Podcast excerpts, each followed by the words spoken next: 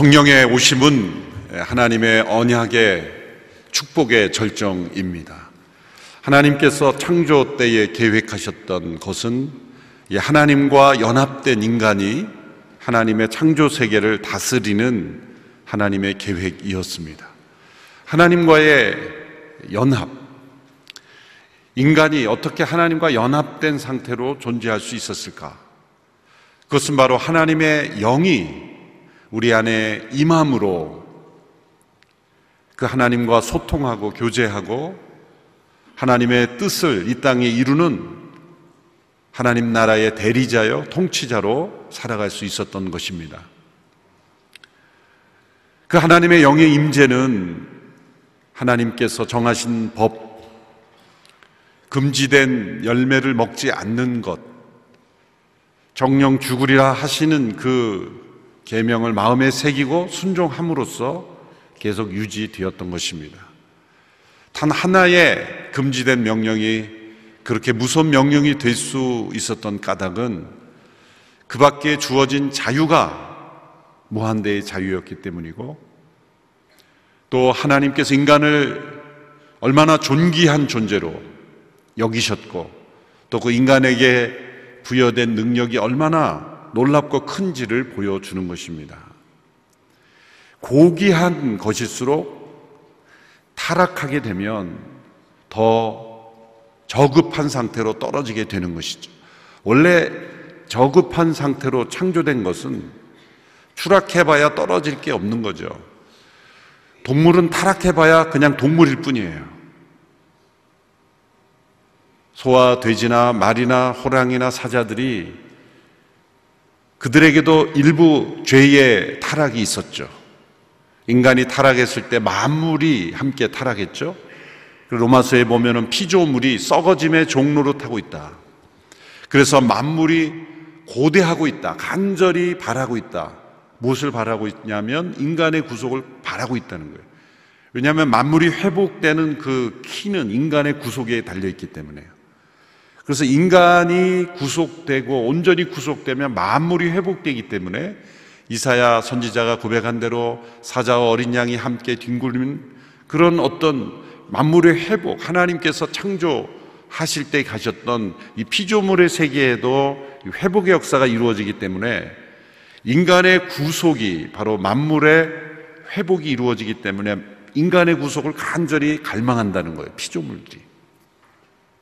그래서 이 피조물들에게도 타락이 이루어졌지만 동물의 타락은 사실 그 타락의 깊이가 깊지는 않습니다. 양육강식, 힘 있는 자가 연약한 동물을 잡아먹는 것, 그 본능적인 그러한 그 죄의 수준이죠. 그러나 만물의 영장이요, 통치자요, 하나님의 대리자요, 하나님의 형상대로 지음받은 인간이 타락했을 경우에는 그 타락의 깊이는 하늘과 하늘에서 땅으로 떨어진 것처럼 그래서 로마서 1장에서 영광스러운 존재에서 가장 수치스러운 존재로 금수와 버러지의 형상으로 하나님의 형상을 바꾸어 버리는 우상을 숭배하고 오히려 피조물을 섬기는 그래서 해와 달과 심지어 동물을 두려워하고 섬기는 그런 존재로 추락하는 거죠. 인도에서 어느 뉴스를 보니까 인도에서 길거리에 버려진 소들이 수백만 마리라 그러죠.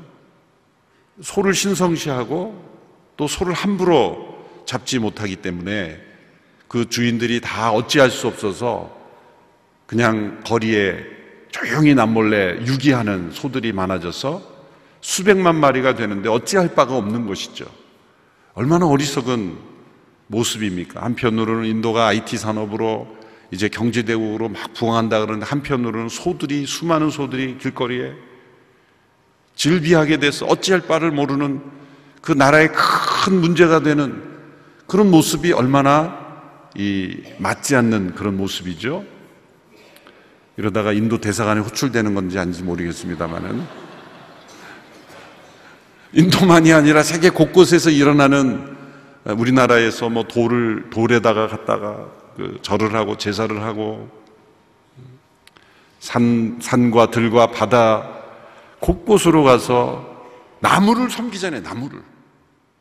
인간이 나무에 가서 절을 하고 나무에서 오래된 나무에 가서 기도를 하고 그 타락의 깊이가 그렇게 내려가는 거예요. 나무에 가서 절할 뿐만 아니라 귀신을 섬기고 귀신의 종이 돼서 귀신의 음성을 듣고 귀신이 원하는 것을 해주면서 살아가는 얼마나 이 타락의 깊이가 깊습니까? 그 추락의 깊이는 한없이 내려가는 거예요. 그 추락은 어디까지 내려갑니까? 그 정도가 아니라 그 끝은 어디냐면 지옥인 겁니다, 지옥. 지옥 끝까지 내려가는 거예요. 세계에서 곳곳에서 들려오는 이 소식들은 타락한 인간의 죄의 그 처참함, 참혹함, 그 저급함, 그 비열함, 그 추악함이 우리에게 나타나고 있죠. 그것이 바로 죽음의 그림자들입니다. 어둠의 그늘입니다. 하나님과의 연합에서 떨어진 상태는 그저 괜찮은 정도가 아니라 비참하고 처참하고 끔찍한 상태입니다. 하나님의 목적은 그러므로 단순한 겁니다. 하나님과 연합에서 떨어진 자들을 다시 연합시키는 것. 하나님과 다시 소통할 수 있고, 다시 교제할 수 있고, 하나님께서 의도하신 창조의 목적이 다시 회복되는 것, 만물이 회복되는 것. 전능하신 하나님께서 그 모든 일을 이루실 수 있죠. 그런데 하나님은 선하신 분이기 때문에 선하신 도구를 통해서 그 일을 이루셔야만 하는 겁니다. 만물을 회복할 때 온 땅을 쓸어버리시는 것, 그것은 회복이 아니죠. 하나님께서 역사 속에 때로 심판을 행하시지만 그것은 하나님의 본심이 아니라 말씀하셨습니다. 너희를 향한 나의 계획은 재앙이 아니라 소망이라. 멸망이 아니라 소망이라. 하나님은 심판하기를 기뻐하는 분이 아니라 곳곳에서 말씀하신 이유는 일시적인 심판, 역사적으로 일어난 간헐적인 심판은 하나님의 이 구원을 바라보게 만드는 하나님의 역사를 바라보게 만드는 과정이었지 결코 그것이 끝이 아니라 라는 것을 우리에게 계속 강조하셨습니다. 인간을 하나님과 연합된 존재로 다시 회복시키는 그 하나님의 방법 또한 선하신 하나님의 방법, 그 성품에 맞아야 하는 것이죠. 그 선하신 하나님께서 인간을 자신과 다시 연합시키는 방법으로 택하신 방법이 바로 언약이라는 방법이 있는 것이죠. 언약. 그래서 그 당시에 고대 근동에 있었던 그 베리트라는 언약이라는 그 문화 속으로 하나님께서 임하셔서 그 모든 과정을 이용하신 것이죠.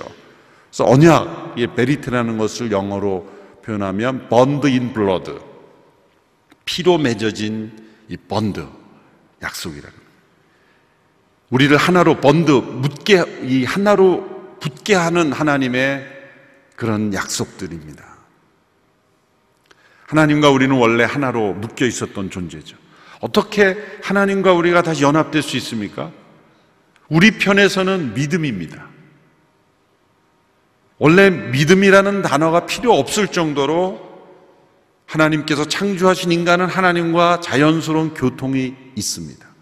여러분, 자연스럽게 대화를 하면 자연스럽게 대화할 수 있는 존재는 내가 믿는다 말하지 않아요. 왜? 그냥 보고 있고 듣고 있고 느끼고 있기 때문에. 예를 들어 제가 여러분 앞에 서 있는데 여러분이 저를 향해서 이재훈 목사가 저 앞에 서 있다고 나는 믿는다. 틀린 표현이죠. 왜 보고 있는데 뭘 믿습니까? 보는 거를 믿을 필요가 없는 거예요.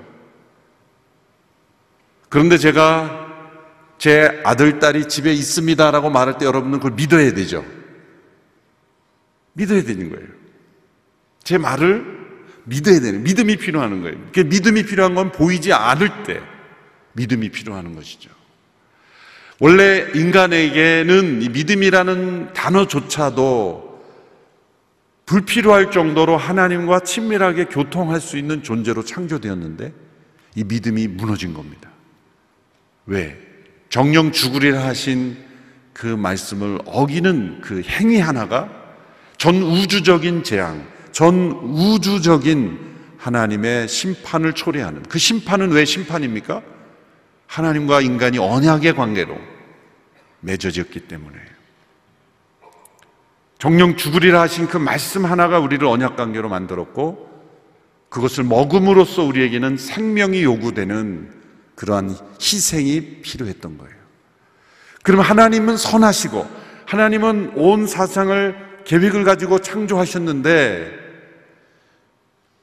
죄를 범한 타락한 인간을 다 심판해 버리시면 하나님은 선하신 하나님이 아니시잖아요. 하나님은 회복시켜야만 합니다. 다시 그 인간들을 하나님과 연합된 관계로 변화시켜야 되는 거예요. 그래서 하나님은 인간을 찾아오기를 시작했습니다. 타락한 아담을 아담아 내가 어디 있느냐 찾아오시고 다시 인간을 하나님께로 연합시키는 그 일을 행하신 기록이 성경에 나타나 있는 겁니다. 그래서 성경에는 구약에는 특별히 하나님의 끊임없는 찾아오심이 나타나요. 그것은 하나님께서 우리 인간을 다시 하나님과 회복시키기를 원하시기 때문이에요.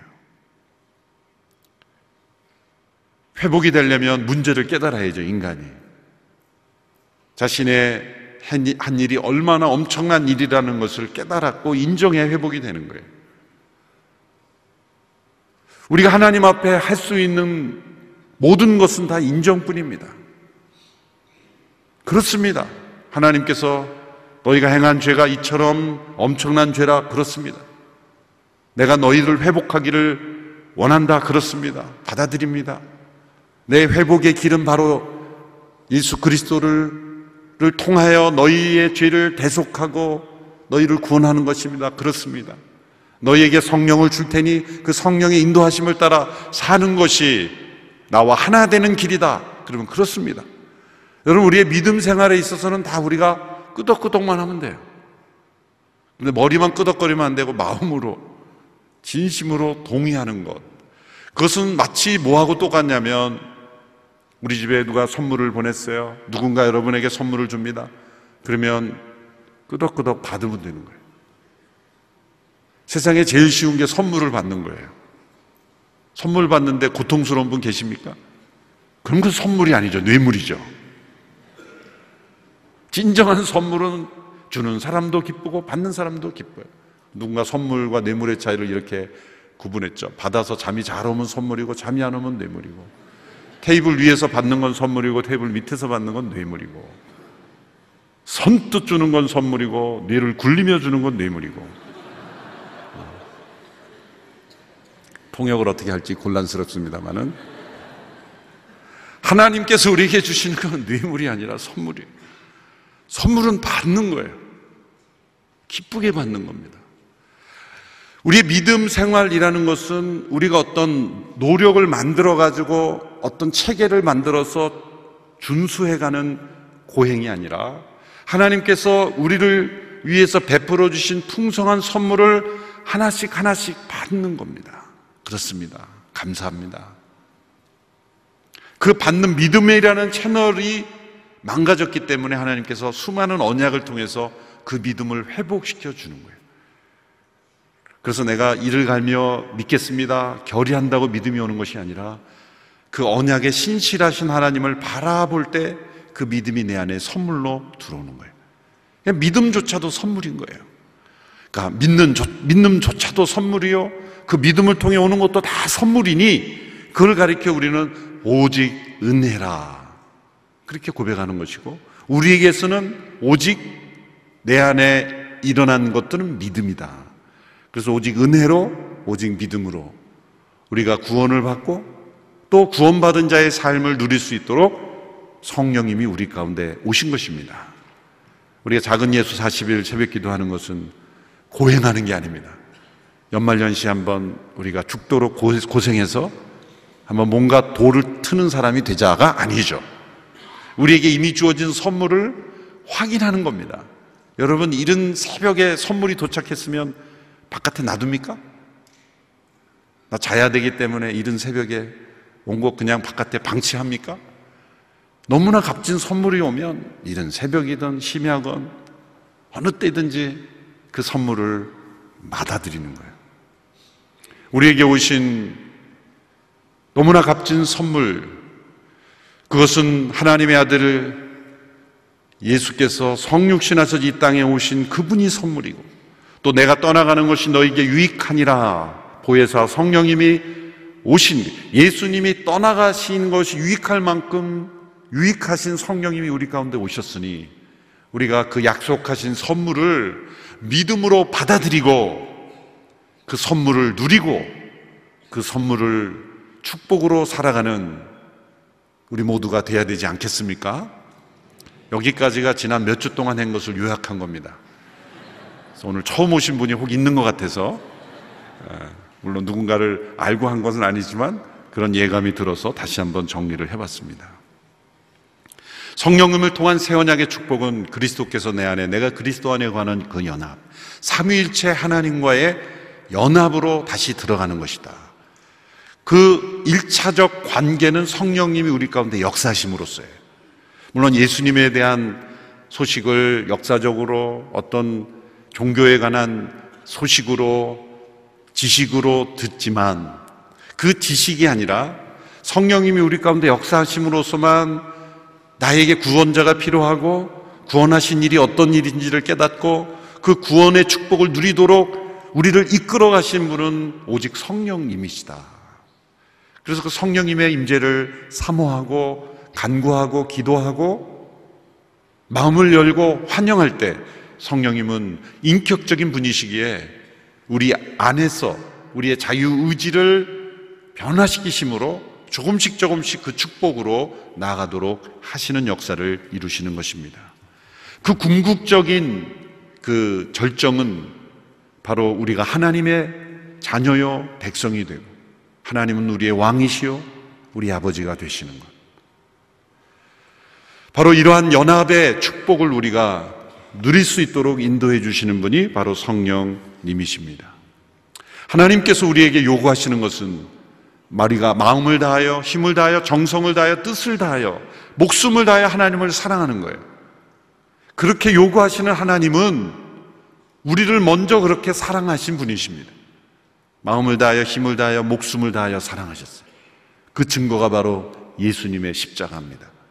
예수님의 십자가는 하나님께서 목숨을 다하여 우리를 사랑하신 증거입니다. 그 사랑을 우리에게 먼저 주시고 기대하시는 거예요.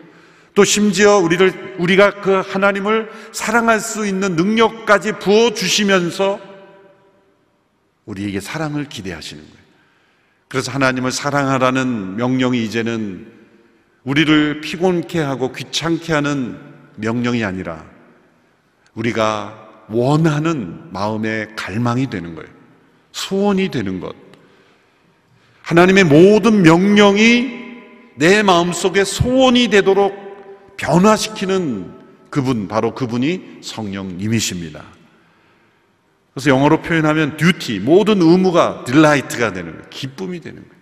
하나님의 모든 말씀의 통한 계명과 율법이 나의 기쁨이 되고 내가 그 뜻을 행하기를 기뻐하는 존재로 변화되는 것. 이것이 새 언약의 축복이죠. 이 모든 약속들은 놀랍게도 이스라엘이 가장 절망적인 상황 속에 처해 있을 때 주어졌습니다. 예루살렘의 멸망은 세계 역사적으로도 가장 비참한 멸망 중의 하나였습니다. 바로 그 시대에 있었던 예레미야 에스겔 선지자를 통해 하나님께서 새 언약의 비밀을 보여주셨습니다. 에레미야 선지자는 예루살렘에 남아있던 선지자로 그 처참한 멸망을 직접 목격하는 현장에서 주신 것이고 에스겔 선지자는 바벨론의 포로로 잡혀가서 그 이방 땅에서 고향과 하나님이 주신 기업을 잃어버린 그 쫓겨나간 그 현장에서 하나님의 새 언약의 말씀을 동시에 부여받은 거예요. 멸망당에 방한 예루살렘에 있는 선지자나 또 바벨론으로 포로로 잡혀간 선지자에게나 양쪽에 동시에 하나님께서 동시대에 이새 언약의 약속을 주시고 또한 그 약속이 이루어지는 모습을 환상을 통해 그림을 통해 미리 보여주셨습니다. 오늘과 내일은 그 그림을 우리가 함께 보는 겁니다. 에스겔 37장에 보면 에스겔이 성령의 이끌림을 받아 그가 비전을 보게 됩니다. 환상을 보게 됩니다. 에스겔이란 이름은 하나님께서 그로 강하게 하시다. 히브리어 이즈키엘이라는 것은 아마 그의 부모가 그를 낳을 때 기도했던 것 같습니다. 하나님이 이 자녀를 강하게 하셔서 이 나라 민족을 회복시키는 일꾼이 되게 하소서라는 그런 기도의 제목으로 이즈키엘, 에스겔이라고 이름을 붙였던 것 같습니다. 그 이름처럼 그는 바벨론 한복판에 붙잡혀 갔지만 그곳에서 성령의 충만함을 받아 하나님이 보여주시는 새 언약의 축복의 환상을 보게 됩니다. 오늘 본문 1절에 보면 37장 1절에 보면 하나님의 손이 그에게 내려와서 여호와의 영으로 나를 이끌어 골짜기 가운데 데려다 놓으셨다 말합니다. 그런데 그곳은 뼈들로 가득했다. 그분은 나를 뼈 주위로 지나가게 하셨다. 골짜기 바닥에 뼈가 아주 많았다. 그 뼈들은 매우 말라 있었다. 골짜기에 가득한 마른 뼈들 두 가지 특징이 있죠. 그 뼈가 가득했다는 거고 두 번째는 그 뼈가 아주 말랐다는 겁니다. 고대로 갈수록 그 사람의 시신을 매장하지 못하는 것을 매우 수치스럽고 저주받은 것으로 여겼죠. 이 뼈가 아주 마른 상태로 골짜기에 가득한다. 이것은 처참하게 버림받은 모습을 보여주는 거죠. 뼈가 아주 말랐다는 것은 오랜 시간이 흐르도록 방치되었다라고 말하고 있는 것입니다. 근데 하나님께서 하나님의 영으로 그분께서 에스겔에게 묻습니다. 3절 말씀 우리 같이 읽어볼까요? 시작. 사람아, 이 뼈들이 살아날 수 있겠느냐? 나는 말했다. 주 여호와여, 주께서 아십니다. 하나님께서 먼저 에스겔에게 질문합니다. 에스겔은 그 끔찍한 장면을 보면서 아무 말도 할 수 없었을 것입니다. 이 뼈들이 다시 살아날 수 있겠느냐? 하나님께서 왜 이 질문을 에스겔에게 하셨습니까? 에스겔은 뭐라고 대답을 해야 됩니까? 이 뼈들이 살아날 수 있, 있느냐라고 질문하셨을 때 만약 이성적으로 대답한다면 어떻게 이 뼈들이 다시 삽니까? 뼈밖에 안 남았는데 라고 대답하는 것이 맞을 겁니다. 그런데 그가 하나님의 사람인지라 그렇게 대답할 수는 없었고 그렇다고 아직 그에게는 그렇습니다. 다시 살 수 있죠. 당연하지요. 라고 대답할 믿음은 없었어요. 그래서 그가 내린 지혜는 뭐냐면 하나님께 공을 넘기는 거죠. 주께서 아십니다. 베드로가 예수님께서 내가 나를 사랑하냐 했을 때 곤란하니까 주께서 아십니다. 공을 넘겨드리는 거죠. 어느 쪽으로도 예, 아니요 대답하기가 참 힘들 어떤 것입니다. 하나님께서 질문하셨다는 것은 소원이 있으시다는 거예요. 구약에 수많은 하나님의 질문이 나오죠. 타락한 직후에 아담에게 질문하십니다. 아담아, 내가 어디 있느냐? 하나님께서 지금 아담이 어디 있는지 몰라서 물으시는 것이 아니죠. 그의 실존을 깨달으라 하시는 질문이에요. 질문이 있다는 것은 소원이 있다는 것. 그 소원은 하나님께서 행하게 하시고 그 인간을 찾아 추적해 오게 하시는 하나님이에요. 아담과 하와가 회개하지 않았기에 에덴 동산에서 타락하고 그들이 회개하지 않았어요. 질문하였을 때 이게 회개의 찬스예요. 아담아 내가 어디 있느냐라고 했을 때 바로 그 대답이 회개를 요청하는 대답이었던 거예요. 아담아 내가 어디 있느냐 그랬을 때 아담은 뭐라고 대답해야 했습니까? 하나님께서 금하신 범, 그 계명을 어겼습니다. 죽을 죄를 졌습니다. 용서해 주십시오. 회복하고 싶습니다. 회개의 고백이 나오지 않고 거짓말이 나왔어요. 어디 있느냐 그랬을 때 벌거벗어서 두려워서 숨었습니다. 그전에는 안 벗고 있었습니까? 그 두려움은 어디서 나온 것인가요? 현상을 대답했지만 근본적인 회개가 대답하지 않았다는 거예요. 에덴 동산에서 쫓겨난 인간을 향하여 하나님은 끊임없이 찾아오고 찾아오고 또 찾아오십니다. 하나님의 소원, 다시 회복시키려는 하나님의 소원, 인간을 다시 구원시키려는 하나님의 소원, 그 하나님의 소원은 반드시 추적으로 나타납니다. 어떤 사랑하는 대상을 향하여 소원을 가지면 추적하죠. 잘못되면 집착이 되고 또 스토킹이 되지만 하나님께서는 우리에게 선한 하나님의 사랑으로 우리를 찾아오시며 우리를 추적하시는 하나님. 그래서 유명한 문학가 시스 루이스가 그 자신의 간증, surprised by joy, 내가 기쁨에 의하여 놀라다. 그래서 자기의 간증 책에서 하나님께서 자신을 어떻게 찾아오셨는지 그 찾아오신 하나님을 하나님의 추적으로 표현하죠. 세 단계로 자신을 찾아오셨다 설명합니다. 첫 번째 단계는 하나님께서는 나를 낚시꾼처럼 찾아오셨다.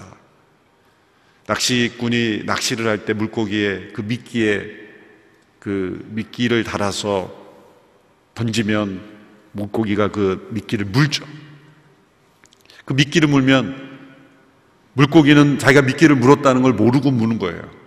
그리고 그냥 다니는 거예요. 그런데 낚시꾼은 서서히 그 줄을 낚시꾼 가까이 당기죠. 그리고 가까이 왔을 때 들어 올립니다. 미끼를 물었을 때 바로 들러 올리는 낚시꾼은 아주 초보죠. 노숙한 노련한 낚시꾼은 물고기가 눈치 못 채게 그냥 풀어줍니다. 서서히 풀어주다가 이렇게 잡아당기죠. 하나님께서 우리 한 영혼 한 영혼에게 미끼를 주셔서 우리가 그걸 물고 하나님은 조금씩 조금씩 우리를 건져 올리시는 거예요.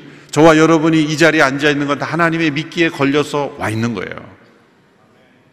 여러분은 그냥 먹고 싶어서 물었는데 그 미끼가 다 하나님의 미끼였던 거예요. 그래서 우리를 잡아당기시는 그 낚시를 하던 한 영혼 한 영혼 우리를 건져내시는.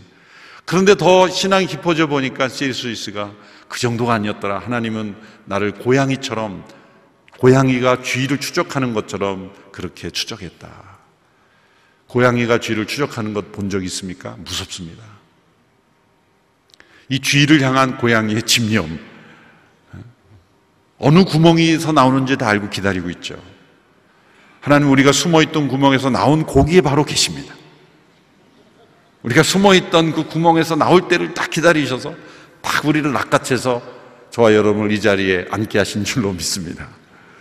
근데 거기서도 나가서 생각해 보니까 하나님은 나를 사냥개 무리처럼 나를 추적하셨다. 사냥개 무리. 무서운 사냥개 무리. 사냥개 무리는 그 추적과 그 집념이 놀랍습니다. 짖으면서 그 대, 먹이 대상의 목표물을 향하여 결코 포기하지 않는 집념으로 사냥개 무리는 그 목표물을 장악하죠. 하나님께 삼위일체 하나님께서 사냥개 무리처럼 나를 향하여 추적해 오시는데 도저히 피할 수 없는 그런 열정, 그런 집념, 그런 헌신으로 나를 찾아오시는 거예요. 그래서 때로 거부하는 자들은 때로 피가 낭자해서 이렇게 끌려오기도 해요. 순순히 잡혀오기도 하지만 저와 여러분이 사냥개 무리와 같이 삼위일체 하나님께서 우리를 추적하여 물어서 이 자리에 갖다 놓으신 줄 믿습니다. 질문하시는 하나님, 이 뼈들이 살겠느냐? 그것은 살리신다는 거예요. 아담아, 내가 어디 있느냐? 그것은 너는 이곳에 있어야 된다. 그 말이죠. 그 하나님의 질문 속에 하나님의 대답이 하나님의 계획이 담겨 있는 거예요. 그러나 에스겔은 주께서 하십니다. 라고 회피했지만 하나님의 계획을 말씀합니다. 4절에서 6절 말씀 우리 같이 읽습니다. 시작. 그러자 그분께서 내게 말씀하셨습니다. 이 뼈들에게 예언하여라. 그들에게 말하여라. 마른 뼈들아 여호와의 말씀을 들으라. 이 뼈들에게 주 여호와가 이렇게 말한다. 내가 너희 안에 생기가 들어가게 할 터이니 너희는 살게 될 것이다. 내가 너희에게 힘줄을 붙이고 그 위에 살을 붙이고 그 위에 살갗을 덮고 너희 안에 생기를 불어넣을 것이다. 그러면 너희는 살게 될 것이고 내가 여호와임을 알게 될 것이다. 뼈들에 대하여 예언하라는 말씀이에요. 이것은 첫 번째 질문에 대답하는 것보다 더 어렵죠. 살겠느냐? 그러면 대답하면 됩니다만 뼈들에 대하여 예언하여라. 마른 뼈들을 놓고 설교하라는 거예요. 마른 뼈들을 놓고 설교. 물론 빌리 그레한 목사님의 그 기사를 보니까 악어를 향하여 설교한 적이 있다 그러더라고요. 악어들을 향하여. 악어들이 입을 쫙 벌리니까 거기에 막 말씀을 전해졌는지 모르지만은 그 악어는 움직이기라도 하죠. 근데 많은 뼈들을 대하여 설교하라. 하나님이 말씀하시는 거예요. 그 말씀은 회복의 말씀입니다. 너희들이 살 것이다. 너희에게 생기를 불어넣을 것이니 그 생기로 말미암아 그 뼈들이 서로 맞춰지고 그 살이 붙어지고 살갗이 씌워지고 너희가 다시 살아날 것이다. 이것은 마치 하나님께서 창조 때 인간을 흙으로 빚으시고 그 흙에 그 몸에 생기를 불어넣음으로 생명이 되게 하신 것과 마찬가지. 하나님의 역사는 언제나 하나님이 이미 행하셨던 창조의 질서를 거스르지 않습니다. 하나님께서 베푸시는 모든 기적, 모든 재창조의 역사는 하나님이 이미 만드신 자연의 법칙과 충돌되지 않습니다. 예수님이 모래를 가지고 포대주 만드지 않으셨죠? 예수님은 물, H2O를 가지고 물의 H2의 연장선에 있는 포도주를 만드신 거예요. 예수님이 빵을 빵으로 만드셨고 또 물고기를 물고기실로 멀티플리케이션 했지 돌을 빵으로 만들지 않아요. 사단은 돌을 빵으로 만들 때 거절하셨어요. 여러 가지 이유가 있지만 창조 질서 자체에 맞지 않는 거예요. 마리아의 몸에 예수님이 성령으로 잉태되셨지만 바로 출생하지 않으셨어요. 무슨 신화에 나오는 것처럼 알을 까고 나오지 않으셨다는 거예요. 하나님 말씀의 진리인 것은 하나님의 모든 창조의 법칙에 항상 하나가 됩니다. 자연 법칙을 깨뜨리는 것이 하나님의 기적이 아니라 자연 법칙 속에 개입하시지만 자연과 하나 되는 것이 하나님의 기적이에요.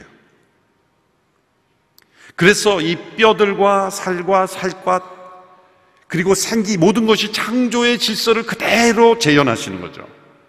우리 몸에 어떤 치유의 기적이 일어나면 그것 또한 하나님께서 창조의 질서 그대로 이루시는 거예요. 그걸 과학적으로 증명하면 창조의 기적이 그대로 나타난 거예요. 있어야 될 것이 다시 일어나고 그 질서대로 움직임으로써 우리 속에 기적이 일어나는 거죠. 왜? 하나님, 자연도 하나님이 만드신 창조의 질서이기 때문에.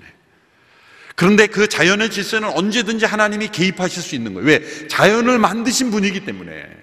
자연을 만드신 분은 자연에 개입하시지만 자연의 법칙을 무너뜨리지 아니하고 자연과 하나 되게 하시는 그래서 지금 이 마른 뼈들을 다시 살게 하시는 그 방법도 동일한 원칙이에요. 근데 의사 선생님들 어떤 과에 계신 분들은 좀 섭섭할 거예요. 여기는 왜 신경이 없습니까? 신경도 있어야 되고 또 안과 선생님 섭섭할 거예요. 왜 눈은 없습니까? 그건 생략한 거죠. 하나님의 모든 인간을 창조하신 방법대로 하나님께서 재창조를 하신다는 거죠. 두 번째 회복의 단계는 생기를 불어넣어 주시는 사역입니다.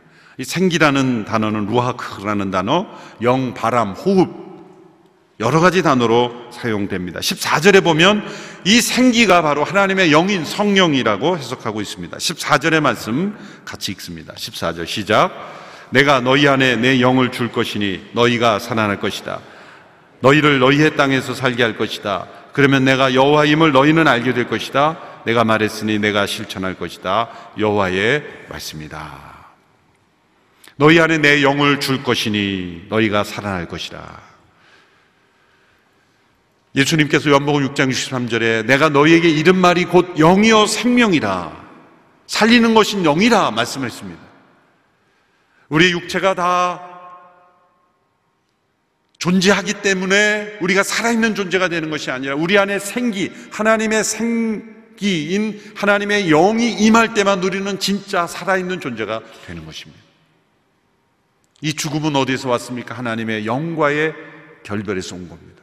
이제 성령이 다시 우리에게 임하심으로 우리는 놀랍게 하나님의 창조의 목적을 회복하는 하나님의 사람들이 되는 것입니다.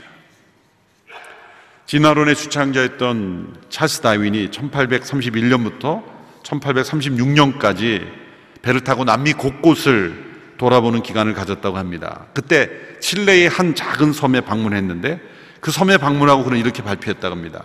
나는 드디어 유인원과 사람의 연결고리가 되는 단서를 찾았다. 이 섬에 사는 사람들은 바로 서브휴먼, 그러니까 인간 이하의 아직 인간이 덜 된 인간 아래의 차원의 사람들이다. 그는 유인원도 아니고 사람도 아닌 중간시대 사람들이다. 그런 발표를 했다는 거죠. 이 다윈의 발표를 들은 영국 선교협회가 바로 그 섬에 곧바로 선교사를 파송했다는 거예요. 그래서 다윈이 사람 이하의 인간도 아니고 유인원도 아닌 그 중간지대의 사람들이 자기가 발견했다고 하는 그 사람들에게 사람 취급을 하지 않았던 그 사람들에게 선교사들이 말씀을 선포하기 시작했습니다. 그리고 그들에게 성령 임하시기 시작했습니다. 그리고 그 섬에 놀라운 영적 부흥이 일어났어요. 마른 뼈와 같은 영혼들에게 하나님의 말씀이 전해지고 하나님의 영이 임할 때 놀라운 영적 부흥이 일어난다는 거예요. 하나님께서 죽어 있는 영혼들을 다시 살리는 데는 불가능이 없다는 겁니다. 여러분, 우리의 사도신경에서 고백한 대로 몸의 부활을 믿습니다. 몸의 부활을 믿습니까? 바로 이것이 몸의 부활입니다. 여러분이 환상은 이 시대에 몸은 살았지만 영이 죽어 있는 영혼들이 다시 살아나는 환상임과 동시에 마지막 날에 마른 뼈와 같이 온 세상의 골짜기에 가득한 뼈들이 그 마른 뼈들이 온 세상의 뼈들이 얼마나 가득합니까? 그 마른 뼈들이 하나님의 말씀이 임하고 하나님의 생기가 그들 가운데 들어갈 때 그 모든 몸이 부활될 것이다. 하나님의 창조의 순서대로 그 몸이 회복되고 하나님의 영이 임하여 그 모두가 하나님의 군대가 된다는 거예요. 살아있는 하나님의 나라가 회복된다는 거죠. 하나님이 창조하신 모든 피조물은 하나님께서 버리지 아니하신다. 이 하나님의 놀라운 사역에 역행하고 반대하고 그리고 하나님의 그 역사를 끝까지 거절하는 자는 지옥의 형벌에 처하게 되지만 이 하나님의 역사를 믿음으로 받아들이는 자는 모두가 살리라 하시는 하나님의 놀라운 계획을 우리에게 보여주는 겁니다. 오늘 이 시대의 마른 뼈와 같은 그런 죽은 심령들에게 하나님의 생기가 들어가면 놀라운 부흥이 일어날 줄로 믿습니다. 이 생기가 있어야 합니다. 생기라는 단어가 참 정감이 있어요. 우리말로. 참 영어가 가져다 주지 못하는 생기.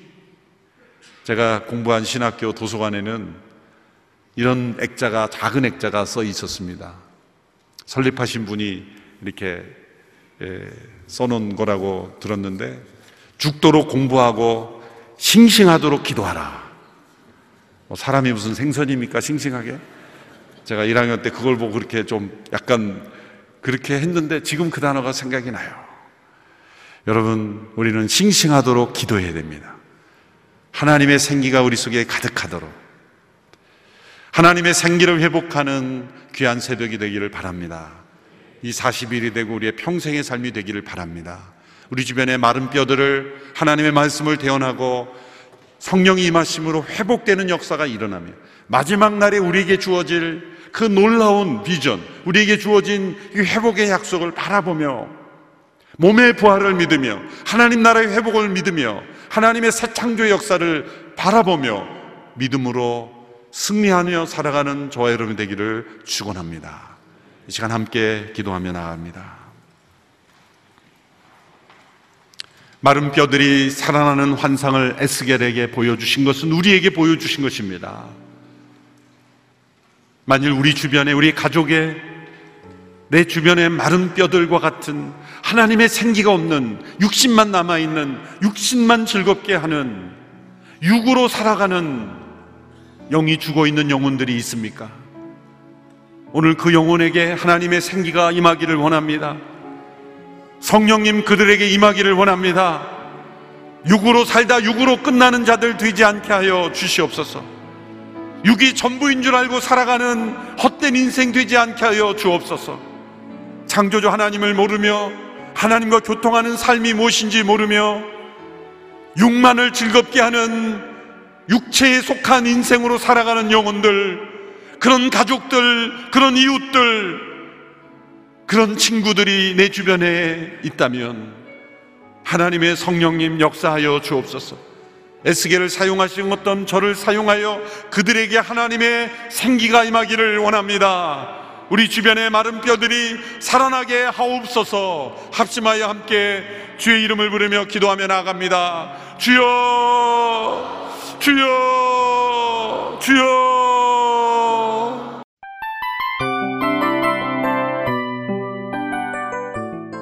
이 프로그램은 청취자 여러분의 소중한 후원으로 제작됩니다.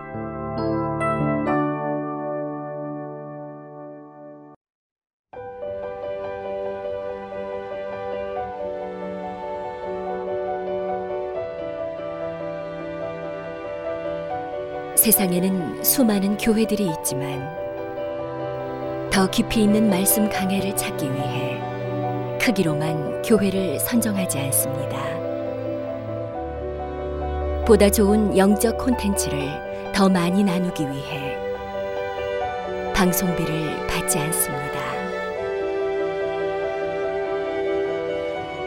1년 365일 복음만 전하고 싶어서 우리는 광고를 하지 않습니다. 온누리의 복음을 땅끝까지 CGN TV와 함께 땅끝 선교사가 되주세요.